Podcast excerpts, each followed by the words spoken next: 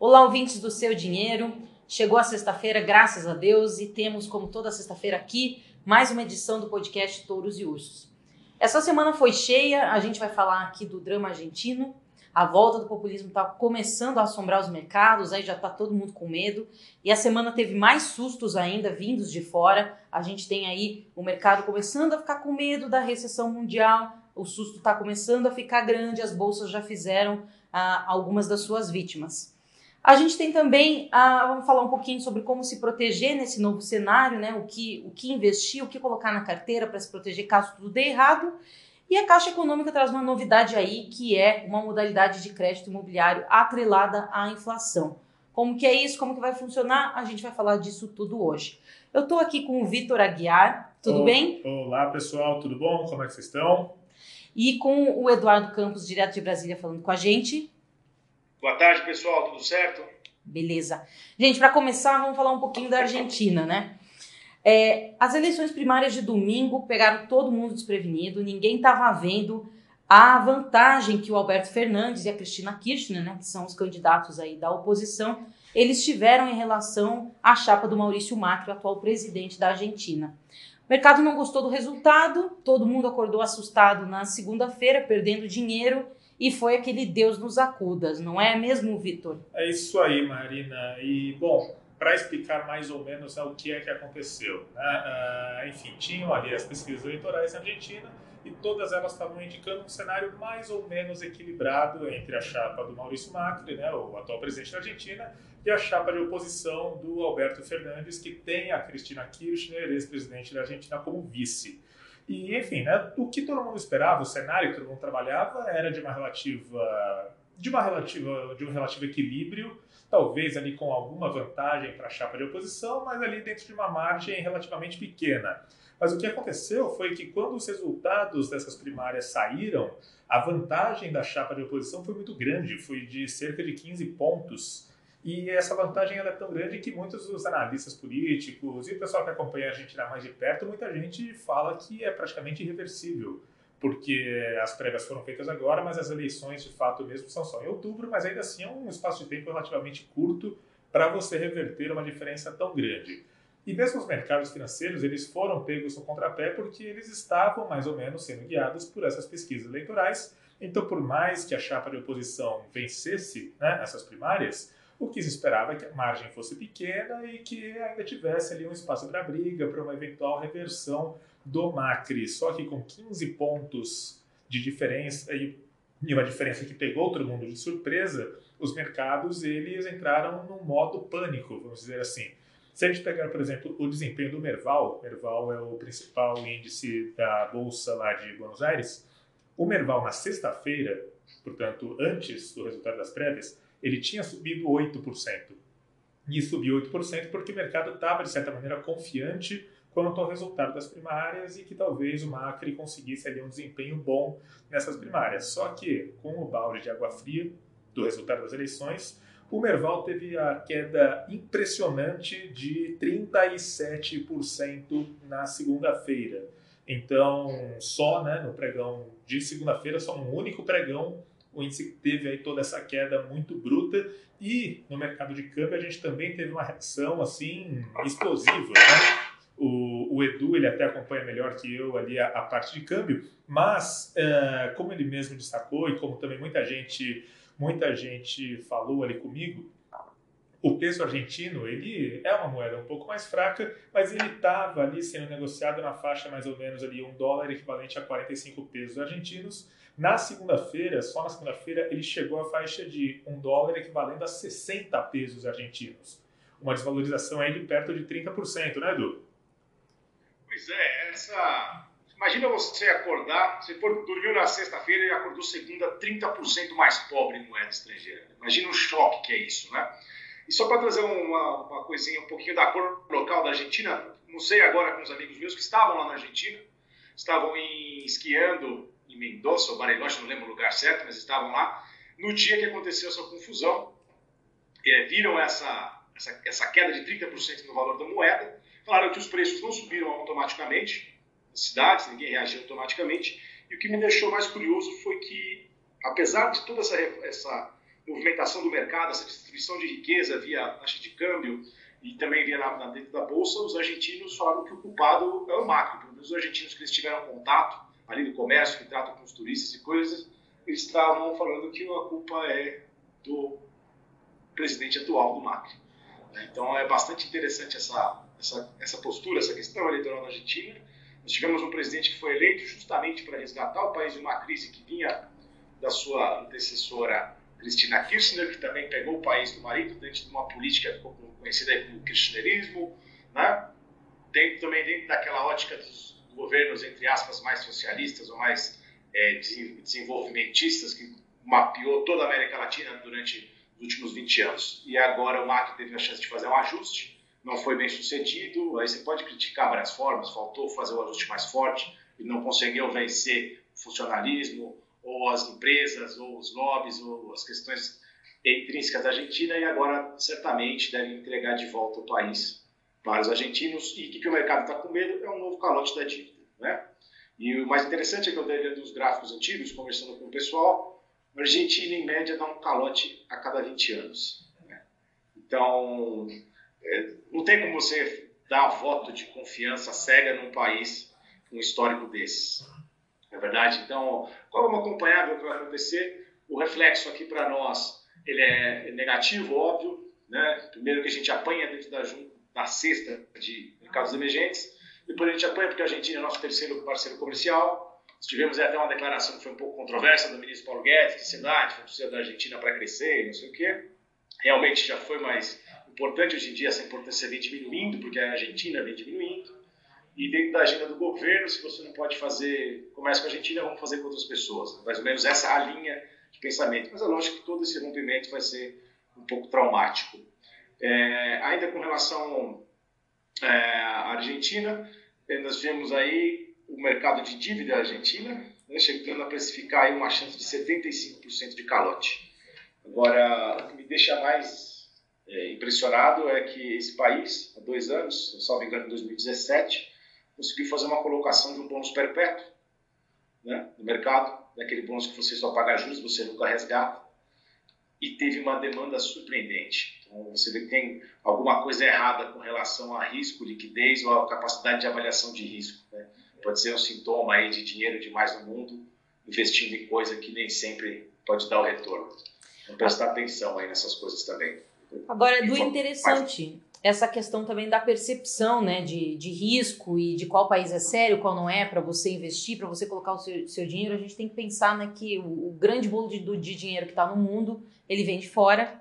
E, e para quem está olhando de longe, os gringos, eles às vezes colocam a América Latina como um todo dentro do mesmo, das mesmas cestas, né? Então todo mundo é sarinha do, do, do farinha do mesmo saco para quem vê de fora. Então, assim, é uma sinalização muito ruim para o mercado você ver ah, um governo populista voltando em tão pouco tempo para um país ah, vizinho nosso, ele já cria um sinal de alerta aí para o próprio Brasil, olhando pelo menos da perspectiva do gringo, não é mesmo? Não, essa questão do estrangeiro a gente superestima um pouco, né? O, o, o que a gente tem que falando com o estrangeiro essa semana me falou exatamente isso. Tem esse gringo que você falou que enxerga o Brasil, ou todo mundo com a cesta de América Latina, inclusive aquela piada eterna, que às vezes não é nem piada, né? Capital do Brasil é Buenos Aires. E você tem uma outra modalidade de investidor estrangeiro. Você tem esse gringo mais distante, você tem o gringo que tem gente dele aqui, então esse cara já está investido no Brasil, esse estrangeiro investiu, é, ou não investiu muito, mas ele sabe muito melhor o que está acontecendo no Brasil, sabe diferenciar Brasil da Argentina. Você tem um gringo que é o meio termo, ele olha Brasil especificamente, não só América Latina. Então, o que, que acontece? Ele está vendo essas movimentações todas na América Latina e o Brasil está se destacando. Né? O sinalista que a gente teve no relatório do Goldman Sachs essa semana botou o Brasil ali como um emergente defensivo. Parece, parece umas frescuradas, coisa de banco de investimento, olha, ele é defensivo. Não, ele está falando o seguinte, dentre os grupos do emergente, o Brasil é o que tem as, as condições de melhor se destacar. Então, como um banco desse fala, olha, o Brasil está diferente dos outros, vai levar os demais investidores a começar a prestar atenção na história do Brasil e não da América Latina e não dos emergentes. Né? Então são movimentos importantes que vão, vão acontecendo aos poucos. Por que o Brasil está diferente dos outros? história de reformas. Né? Você tem um governo que está apontando para uma, resolução do problema fiscal, agora vai começar a travar uma batalha aí com relação à reforma tributária, outros ajustes microeconômicos acontecendo, mercado financeiro se desenvolvendo. O que, que falta para o gringo vingando? Ele ver isso acontecer, essa agenda ser de fato entregue e o crescimento econômico que está devendo um pouco. A gente está muito atrasado com relação aos demais pares. Entendi. Bom, mas a gente levou uma paulada junto aí com os nossos irmãos na segunda, né, Vitor? A gente, a bolsa caiu aí 2%. Essa semana já teve outros fatores também, mas ela perdeu 100 mil pontos. Ou seja, sobrou para a gente, para o investidor brasileiro também. Sim, com certeza. Uh, na segunda-feira, o clima já era bem pesado ali nos mercados globais porque o tema de guerra comercial, o assunto ali da recessão econômica nas principais economias do mundo, ele já vinha gerando uma preocupação. Então, se você olhar ali as bolsas americanas, por exemplo, na segunda-feira, elas tiveram um desempenho negativo, caíram ali 1%, algumas caíram ali perto de 1,5%. Só que a gente aqui no Brasil teve um desempenho ainda pior, porque com toda essa crise da Argentina existiu sim um certo movimento de contágio, um certo movimento de aversão extra ao risco, porque afinal de contas é um parceiro comercial importante do Brasil, é um vizinho e sim existe ali em certa medida esse efeito reflexo, né? Ah, poxa, um emergente está mal, então, vamos reduzir a exposição à cesta de países emergentes. Eu falei ali com um economista, ele de certa maneira comparou essa situação da Argentina, mais ou menos a um caso que a gente teve no ano passado, quando a gente teve ali aquela forte crise cambial na própria Argentina e na Turquia também, e que isso foi sentido sim pelos ativos brasileiros, muito nesse efeito de reflexo um emergente vai mal, então calma lá, é melhor a gente ir com um pouco mais de calma em relação aos emergentes. Mas, de qualquer maneira, em termos de empresas, né, a gente tem sim algumas empresas brasileiras que têm uma exposição um pouco maior ao mercado argentino, tanto do ponto de vista de geração de receita, quanto do ponto de vista de geração de EBITDA. Então, as más notícias que vêm ali da Argentina com essa instabilidade, com essa incerteza quanto à postura econômica desse possível novo governo Alberto Fernandes, fazem com que uma certa nuvem de dúvida paire sobre algumas empresas brasileiras com maior intensidade. Né? É uma matéria da Bruna Furlani nessa semana, um levantamento muito interessante sobre quais seriam as empresas né, que, que estariam mais expostas a essa situação da Argentina. A gente vê que, por exemplo, Marfrig, ela é particularmente exposta porque ela tem uma subsidiária, a Atena Foods, é uma subsidiária no Chile, mas que, de certa maneira, ela atende a todo o mercado latino-americano Portanto, a questão da Argentina ela seria crucial para essa subsidiária e para a Marfrig como um todo. A CVC é uma outra empresa que também é um pouco mais exposta, porque ela fez uma aquisição recentemente de um ativo na Argentina, de uma agência ali na Argentina, de uma, de uma empresa também no ramo de turismo. Então, é claro que essa situação e toda essa incerteza envolvendo a economia argentina, ela pega diretamente as perspectivas para a empresa, mas ainda não é possível mensurar exatamente qual seria o impacto. Só fazendo uma ressalva aqui em relação ao que o Vitor falou, é a Minerva que é a ah, desculpa, da... Desculpa. A gente confundiu aqui uma, mas, mas é a Minerva que tem esse peso mais relevante aí na Argentina, né, que é a da, da Atena Foods que segundo esse relatório do Itaú BBA, ela tem 20% da receita dela atrelada a esse a esse mercado, né? Então acaba é uma empresa para você prestar atenção caso a coisa fique realmente complicada na Argentina. E você tem mais gente nesse balaio, né? Você tem, por exemplo, a própria Cosan, que tem uma, uma exposição de receita aí da ordem de 9%, segundo o mesmo relatório. Você tem a CVC, que também é dona de uma empresa na Argentina, agência de viagens acaba tendo uma exposição maior em relação a esse mercado. Então é, é legal você saber, né, quem tem negócios lá, para eventualmente se a coisa ficar mais complicada, a gente conseguir identificar aí quem de fato pode ser afetado e quem acaba levando aquele susto geral do mercado, né? Agora, se fosse só a Argentina o problema do mercado essa semana, tava fácil. Ah, mas estava ótimo, assim. Quer dizer, ótimo não tava, mas pelo menos a coisa tava né, um pouco mais sob controle. Mas o que acontece é que, além de toda a questão da Argentina, todo esse segundo panorama global né, de desaceleração econômica, de guerra comercial, isso já estava ruim ali no começo da semana e isso só piorou ao longo da semana.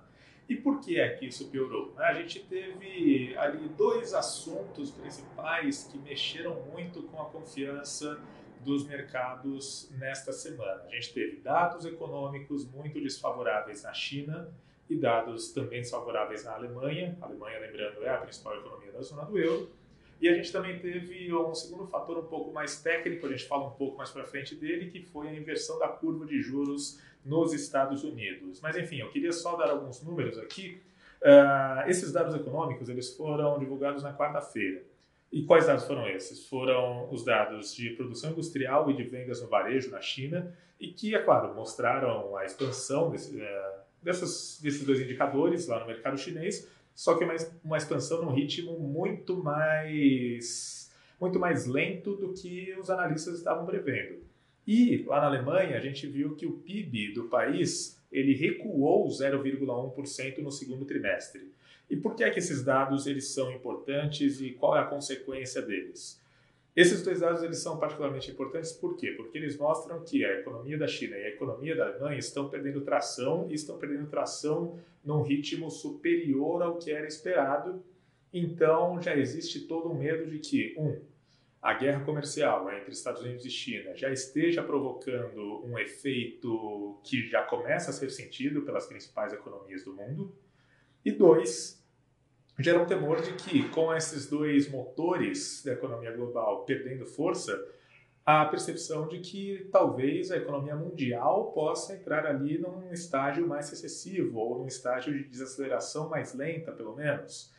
E com esses dois dados em mente, o mercado ele de fato entrou ali num estado de alerta, porque foram surpresas bastante negativas e foram dados que realmente não estavam sendo esperados. Então, por exemplo, eu disse aqui né, que o Ibovespa na segunda-feira caiu 2%, mas na terça-feira ali ele deu uma certa recuperada, subiu mais de 1%. Mas na quarta-feira ele já caiu quase 3% por causa de todo esse problema. Na quinta-feira continuou caindo e ontem, quinta-feira, o índice perdeu o patamar dos 100 mil pontos pela primeira vez em quase dois meses. Hoje o índice está subindo, mas aparentemente ainda está um pouco complicado de conseguir recuperar o nível dos 100 mil pontos. Mas enfim, eu citei ali no começo a questão da curva de juros, né, da inversão da curva de juros, e eu vou pedir a ajuda aqui do Edu para explicar para vocês o que, que, exatamente é essa questão da curva de juros? Porque esse é um assunto muito técnico, esse é um assunto que pode parecer um pouco distante, enfim, né, pouco intuitivo, mas que na verdade ele é uma espécie de, de sinal de alerta. Quando esses sinais começam a ser observados, a gente tem sim que prestar mais atenção, porque pode ser que coisa ruim venha pela frente, né, Edu? Não, o ponto principal é o seguinte: se você ler qualquer site aqui ou lá fora na quarta-feira, você ia ver que um dos principais indicadores de recessão futura dos Estados Unidos foi atingido pela primeira vez não sei quantos anos, a inversão da curva de 10 com 2 anos, não sei o quê. É, isso gera, gera um impacto. Por quê? Esse é um fenômeno é, financeiro, acontece raras vezes, e todas as vezes que aconteceu esteve associado ou pelo menos das últimas sete vezes que aconteceu, esteve associado a uma posterior recessão. Quer dizer que isso é, é sinal de recessão? Não necessariamente. Ele é um sintoma. Ele é um sintoma de um problema que, que a economia está passando. Né? Quer dizer que, ah, inverteu a curva, vai ter recessão. Não é, não é essa a relação. Né? Então, o que está acontecendo? Você pode ter, tem várias leituras para isso. O mais simples é o seguinte: os investidores estão vendo que vão ter problema econômico na frente, eles saem dos ativos de risco e vão comprar os títulos de 10 anos do Tesouro Americano Título de 10 anos do Tesouro Americano, que não conhece, é o ativo risk-free, ou o ativo de proteção mais famoso do mundo, junto com o iene, junto com o dólar, mas ele, ele é quase dinheiro, quase dinheiro do mundo é o título americano de 10 anos. Então você começa a demandar demais esse título, quanto maior a demanda do título, menor a sua taxa. Então você tem, o que, que acontece? Uma, uma, uma taxa cai e a outra taxa curta, então onde o pessoal está vendendo títulos ou saindo desses títulos mais curtos, sobe. Então você inverte a curva. Uma curva invertida de juros é algo pouco comum dentro da, da linha do raciocínio econômico, né? Porque a verdade é que o dinheiro custe mais ao longo do tempo. Quanto maior o prazo, maior a incerteza, maior o prêmio que você exige para emprestar dinheiro no prazo. Então, quando isso acontece, é sinal de que tem, as pessoas estão vendo alguma coisa errada, algo de, de errado está acontecendo ou vai acontecer.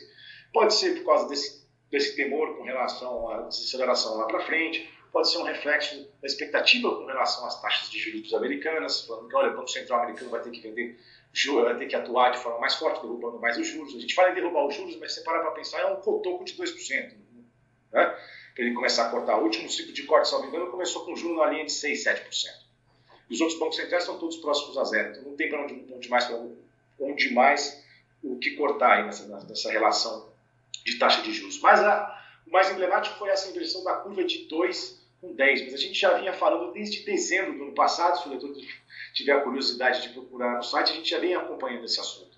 Nós tivemos a inversão das taxas de três meses, nós tivemos a inversão das taxas de dois anos, onde 5, onde 10, nós já tivemos uma inversão da taxa de 30 anos com a taxa de... Tem, tem várias movimentações sugerindo que tem alguma coisa. Então são alertas. O pessoal que acompanha os indicadores de crédito, mercado, fala assim, olha, tem um alerta, tem um, tem um sinal aqui de que a coisa não está indo bem. Né? Então, para o investidor, que, que, como é que ele deve encarar isso? Eu vou usar aqui a frase do Howard Marks, que é o seguinte, quando você não está enxergando muito bem à frente, mova-se com cautela. Né? Então, reduza a sua exposição. Às vezes é preferível você preservar capital a tentar maximizar o resultado, o lucro. E a gente fala um pouco disso na semana, logo depois da Argentina, quando teve a crise da Argentina, que eu fiquei vendo aquela distribuição de valor, eu falei, oh, o pessoal está preparado para isso? Né? E não só porque aconteceu na Argentina, mas isso é uma coisa que tem que se tornar padrão de todo mundo que está fazendo investimentos, procurando melhorar o seu, seu, seu portfólio de investimento. Ter proteção. Né? Até falei no texto uma, uma, brincadeira que tipo, é muito mais divertido comprar o carro, né, que é montar as posições do mercado financeiro, do que ficar lá cotando seguro com um corretor para ver qual é, ó, como é que você vai proteger aquele bem. É a mesma coisa a sua carteira. Então você tem que pensar um pouco em ter posições defensivas, não ter tudo numa coisa só, com ações. não sei, mesmo que você queira seja um cara que gosta de tomar risco, compra ação, uma vende o índice, faz uma posição vendida para defender, compra opção fora do dinheiro, se você já é mais sofisticado, você pode comprar uma opção de venda. Você é mais conservador, não, você põe um pouquinho do patrimônio em dólar, que é algo que todo mundo vem falando, isso já deve ter cansado de ouvir. Ah, mas eu não gosto de investir em dólar. Não é investimento, é um hedge, né? uma proteção. Pode comprar um pouco de fundo de ouro também. Outra recomendação para quem pode, tem, tem condição, investir fora do país né? Você pode fazer, se você tem conta lá fora, procura um outro fundo de investimento, procura exposição a outros mercados. É, o que mais que. Vocês lembram de mais algum ativo de proteção aí, Marina, que eu deixei de falar, não? Olha, eu acho que tem uma questão também que as pessoas precisam ter na cabeça, que é o seguinte, principalmente nessa época do juro baixo aqui no Brasil, a, a renda fixa ela vem sendo muito atacada, né? Ah, não, poxa, não dá para ganhar dinheiro na renda fixa. Mas não é porque o juro está baixo que você tem que colocar todo o seu, seu dinheiro na renda variável, né? Então, eu acho que a renda fixa por si só, né, o próprio, uh, principalmente a renda fixa conservadora, aí, principalmente quem tem, quem tem filho para criar, quem tem conta para pagar, quem tem qualquer susto aí que pode realmente passar um apuro, você tem que ter um pouquinho de dinheiro, é, um pouquinho não, uma quantidade de dinheiro suficiente para você dormir tranquilo na renda fixa, é, mesmo que o juro esteja baixo como está hoje, para você conseguir é, eventualmente pagar suas contas se você for demitido ou, sei lá, tiver um problema maior aí de, de, de renda mesmo, né? Então eu acho assim que a gente vê um oba-oba muito grande e, e, acho muito legal isso, assim, o Brasil está passando por um momento de, de alta da Bolsa de Valores, esse ano está sendo um ano bom para o investidor brasileiro de, de Bolsa, ah, você tem aí muitos gestores otimistas. É, a gente vê o cenário do juro baixo que incentiva a, o investidor a tomar risco, e a gente aqui no Seu Dinheiro, a gente também acha que é legal a, ah, ter uma diversificação, mas não dá para virar oba-oba, né? O cara entrar com tudo na bolsa, entrar com tudo em renda variável, achando que tudo vai dar certo e não ter uma proteção. Eu acho que uma das coisas mais interessantes, eu ouvi essa semana, está na, na, matéria que nós fizemos com relação a como se proteger aí as crises, é ter planos. Tem que encarar o investimento como se fosse um plano. Você está investindo para quê? Qual é o seu objetivo? Qual é o seu prazo? Quanto que você aceita de perda? É uma pergunta que eu faço com os meus amigos quando alguém vem perguntar: Ah, estou querendo entrar na bolsa. A primeira coisa que eu pergunto é o seguinte: quanto você está disposto a perder? Aí a pessoa responde: Ah, eu não posso perder nada. Então não vai para a bolsa. Se você não pode perder nada, não vá para a bolsa. Fique em outros investimentos. Você tem que saber sua tolerância à perda quanto que vai te doer perder 5, 10, 20 ou 30% do seu patrimônio. Quando você não souber responder algumas perguntas para você mesmo, não para o seu consultor de investimento, mas para você, não adianta você tentar se arriscar ou achar que vai pegar na onda do seu vizinho que está ganhando muito dinheiro com as ações X da empresa tal na bolsa. Então preste atenção um pouco nessa, nessa questão, que é mais comportamental psicológica do que o, a ponta técnica do investimento, que é ir lá abrir uma conta corretora e operar. Não, e só para concluir aí né, esse, esse pensamento, você citou ali a questão do dólar como hedge, né? A gente vê que tem um movimento mundial ali de, de valorização do dólar, né? Porque no exterior a gente tem um movimento muito claro, a gente tem um movimento muito claro de, de fuga de ativos de risco no mercado de câmbio e como é que isso funciona? A fuga de ativos de risco no câmbio, ela passa pelo seguinte linha de raciocínio. Poxa, o mercado está muito complicado, eu não sei o que tem pela frente e tal, então eu vou ali na bola de segurança. Eu vou tirar ali os meus investimentos nas moedas de países emergentes e vou ali para o dólar. Então, como é que isso se reflete? A gente vê ali que peso mexicano, rublo russo, peso colombiano, rand da África do Sul, toda essa cesta de moedas, ela está perdendo muito valor em relação ao dólar e o real faz parte dessa cesta. Então, quando a gente para para pensar, o, o, dólar no segmento à vista. A gente está falando tudo do segmento à vista aqui. O dólar estava na faixa de 3,75 a um mês. E agora ele já está ali na faixa de R$ reais. Então é uma alta muito expressiva num período muito curto de tempo. Então você vê que de fato o mercado está sim buscando essa proteção no, na moeda americana, está buscando essa proteção no dólar e por isso que o dólar ele está assim muito muito estressado no passado recente. Tanto é que nessa semana, né, Edu, o Banco Central ele até fez uma comunicação, e é claro que ficou ali parecendo muito que era ali em função dessa alta expressiva, porque foi exatamente no dia que o dólar rompeu os quatro reais, mas de fato o, dólar, o Banco Central vai usar uma ferramenta que não usava há muito tempo, né, para acalmar um pouco o mercado. Pois é, o seu amigo aí é, é leitor do, seu dinheiro, deve ter acompanhado a sequência de matérias que nós fizemos aí com relação à mudança estrutural no mercado de câmbio do Brasil. Né? Nós estamos aí, dois fatores, rapidamente. Nosso juro está baixo e, e o juro externo está baixo também, então um negócio que chama diferencial de juros é o menor da história.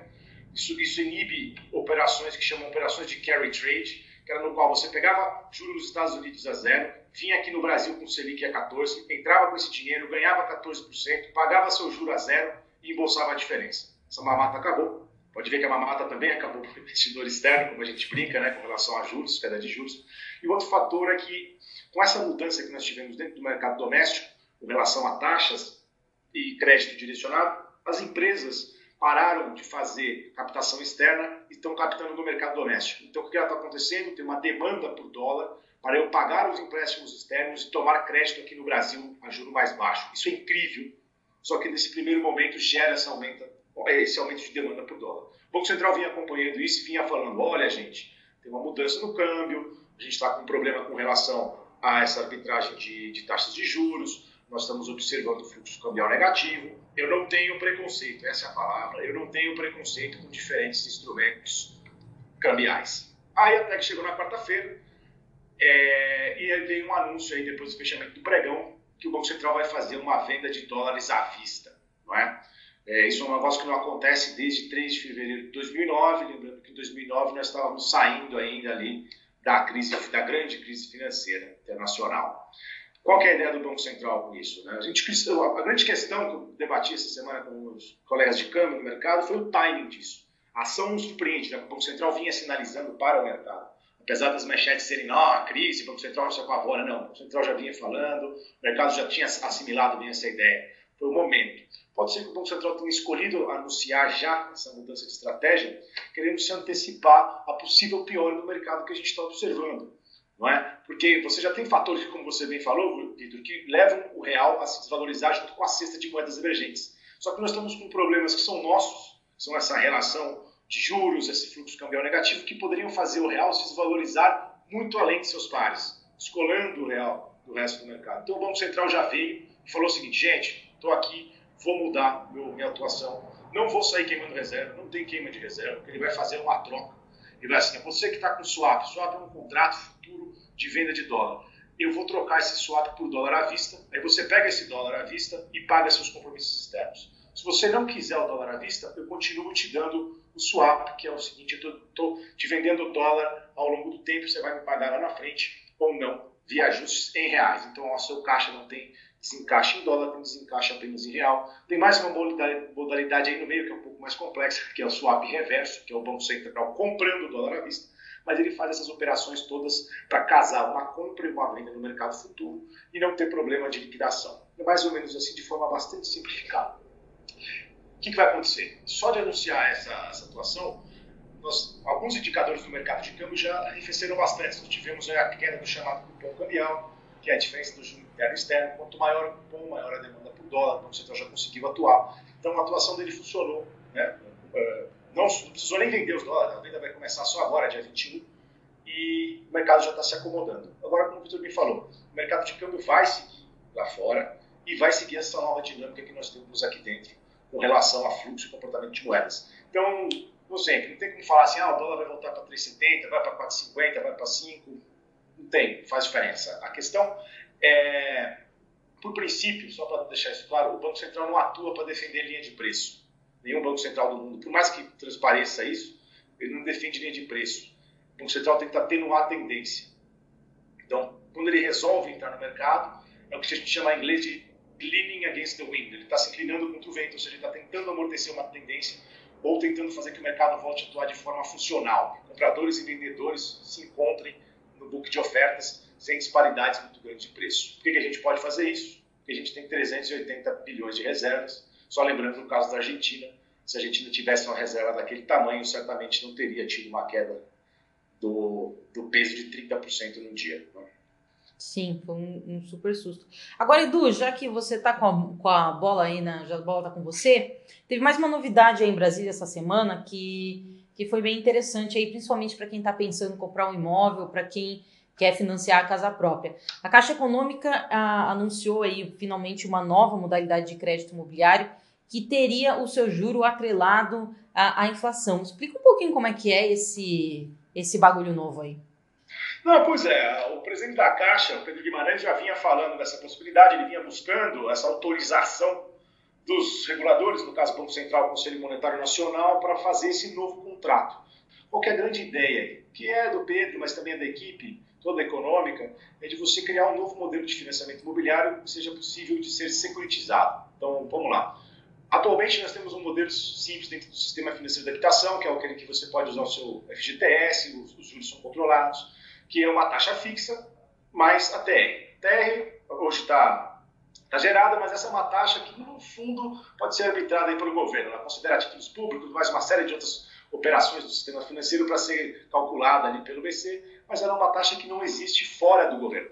Então, qual é a ideia do governo na hora que ele fala assim, o seu, seu financiamento imobiliário vai ser uma taxa fixa, essa é o que a gente pretende descobrir da, da Caixa agora, faltam os detalhes, mais a variação do IPCA que, que vai acontecer? Qual é a perspectiva do, do, presidente da Caixa? Que, que a taxa fixa caia. Né? Então, hoje em dia, a taxa média do mercado, salvo engano, está ao redor de 8%, 7,90% alguma coisa, com taxa controlada, com taxa livre um pouco mais alta, 11%, mas que essa taxa caia, sei lá, para 4%, por exemplo, ao ano, e você vai somar mais o IPCA. Então, qual, qual é a vantagem? Você pode ter uma redução da sua taxa fixa, mas você vai ter uma incerteza no seu contrato. Por enquanto, pelo menos o que a gente sabe até agora. Então, você todo mês, você vai pagar lá um jurinho de 0,30% mais a variação do IPCA. O IPCA de mês passado foi de 0,19%. Então, não ia matar a sua prestação. Só o que, que acontece? Seu risco passa a ser esse, seu risco passa a ser o governo. Todo mundo vai estar abraçado na mesma política econômica. O que acontecia antigamente? Você podia fechar um financiamento imobiliário com a Caixa ali pagando 7% ao ano do, financiamento e ter um ano que nem 2015 em que a inflação medida pelo IPCA foi de 11%. Um ótimo negócio para você naquele ano. Né? Porque você pagou menos do que a inflação. Mas foi um péssimo negócio para o banco, que vai ter que carregar aquele empréstimo do balanço, vai tomar uma baixa no prejuízo. Então você vai fazer o quê? Equivalência de produtos você vai ter na sua mão um crédito que é um juro mais IPCA e a Caixa vai poder pegar esse monte de financiamentos que ele fizer com Caixa mais IPCA, juntar um pacote e oferecer para o mercado. Ela tira isso do balanço dela, libera espaço para fazer mais empréstimos imobiliários. E alguém no mercado, um fundo de pensão, um fundo de, é, de crédito privado, pode ir lá e comprar esses títulos e fica responsável por eles. E pode se redear, que a gente fala, se proteger. Em outros ativos do mercado também são atrelados ao IPCA. Então, você pode comprar uma carteira imobiliária com 3% mais IPCA e redear essa empresa, essa carteira imobiliária lá no título de uma NTNB que está te pagando 4 mais IPCA, então você vai começar a arbitrar todo esse mercado. Então vai, vai ter um, a ideia é muito interessante em termos de mercado e produto financeiro. Agora, para o tomador final, temos que esperar os detalhes da caixa, ver como é que vai ser, se vai ter uma proteção ou não. É aquela incerteza, né? Você faz um contrato de 30 anos na caixa, o prazo médio na caixa, se é de 20, 22 anos, e, e a inflação desse período. Né? O Brasil, com uma história de inflação ainda meio complicado, tem que ver como é que vai ficar isso daí, se, vai ser, se o pessoal vai ser atrativo ou não para o tomador final. Geralmente as pessoas vão pelo preço, mas agora acho que vão ter que começar a considerar essa questão do risco da inflação subir e a prestação da sua casa subir. Então, você não vai mais ter aquele seu carnê que você sabe que você vai pagar 700 no mês, 688 no outro, 689, a coisa pode começar a variar. Tem todo um novo mercado aí para ser explicado. A expectativa é que nesta semana a Caixa Econômica traga aí alguns detalhes sobre essa nova modalidade de empréstimo. Bom, beleza. Obrigada, Edu. Vamos continuar acompanhando então as, as novidades. Assim que a gente tiver mais informações sobre isso, a gente também pode avaliar aí melhor quais são as vantagens e as desvantagens para o tomador desse crédito. Obrigada, pessoal. Sexta-feira aí acabando, graças a Deus. Um bom fim de semana aí para todo mundo. Tchau, pessoal. Bom fim de semana. Até a semana que vem. Um abraço. Valeu, galera. Bom fim de semana.